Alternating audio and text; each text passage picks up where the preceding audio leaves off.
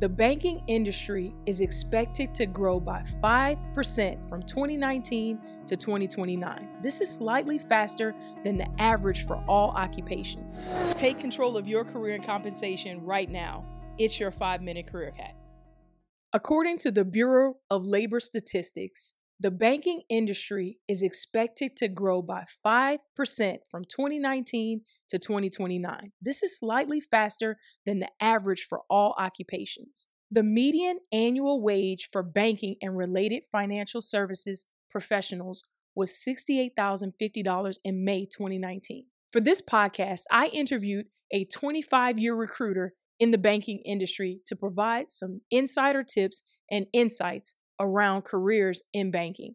Grab your journal or take notes on your phone and get ready for 5 insights and tips provided by that individual. Number 1 is a myth buster. You do not have to have banking experience to qualify for a job in banking.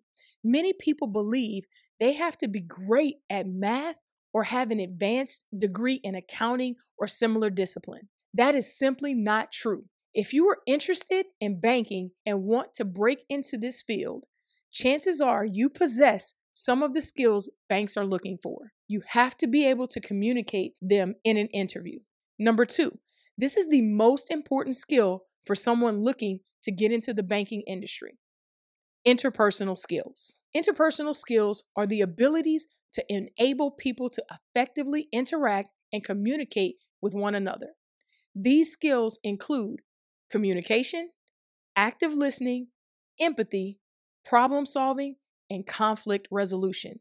Having strong interpersonal skills is essential for developing and maintaining positive relationships with others.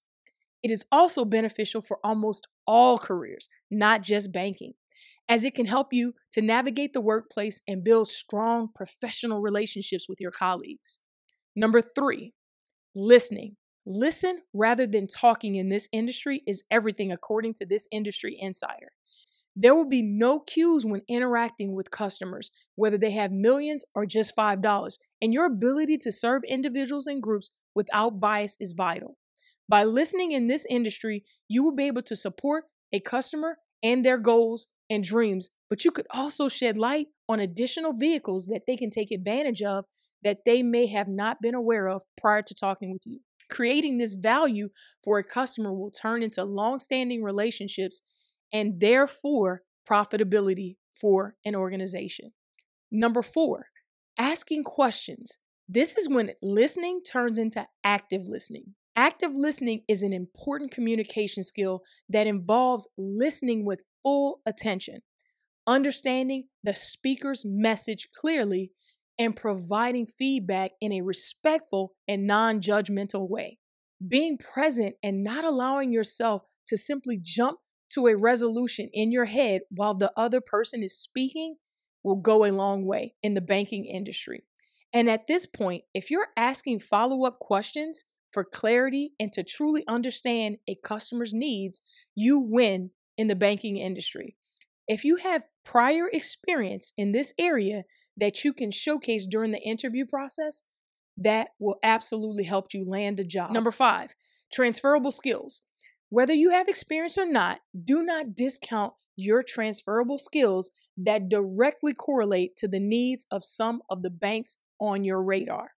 How you customize your resume will be important. Here are a few transferable skills that have not already been mentioned. Don't think ledgers or 70s, 80s banking, because the computer technology does most of the work for you in banking. Again, you don't need an accounting background.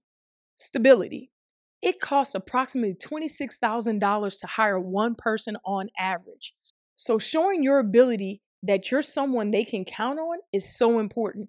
Banks will prefer that you have a long tenure of employment with them, because that will also turn into a long-lasting relationship with its customers. Your assessment skills will play a major part in landing a job in the banking industry.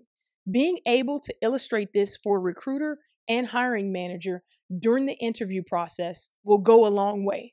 Problem solving. Not every customer will be happy when they walk in the door, and whether that is due to an issue that they perceive as the bank's fault or something that may be happening or they may be experiencing outside of the bank's responsibility. When they come in the door, they're looking for you for a solution. Most jobs require problem-solving skills. So have several examples of times in your past experience that you effectively solved problems for your organization and customers. Notice I said problems with an S. And for your bonus hack this week, know your past potential red flags for hiring managers and address it in the interview process so you can set that hiring manager or recruiter's mind at ease. Whether that is a longer career break or anything else that might be a question in your work history, address it on the front side with confidence. The job outlook for the banking professional is positive, and there's a broad range of career opportunities available. The highest paying fields are securities, commodities, and financial services sales agents, loan officers, and personal financial advisors. These professionals earned a median annual wage of $67,000, $63,000, and $87,000 respectively. Your past experience, if it's not in banking, could enable you to negotiate for more than the median. So don't hesitate to ask when you correlate. Let us know in the comments or reviews for this episode if this shed some light on an industry that you are attempting to break into or you're looking to grow in. I love you. Now, the 5-minute career hack, we call this hacking. Look at you. You just did it. And you don't have to stop here. Take one step every week and ensure that you are pouring into you and getting closer to your career goals. Yep. See that button down there? Hit subscribe, but don't stop there because you know what they say, sharing is caring. So take 5 and we'll see you next week.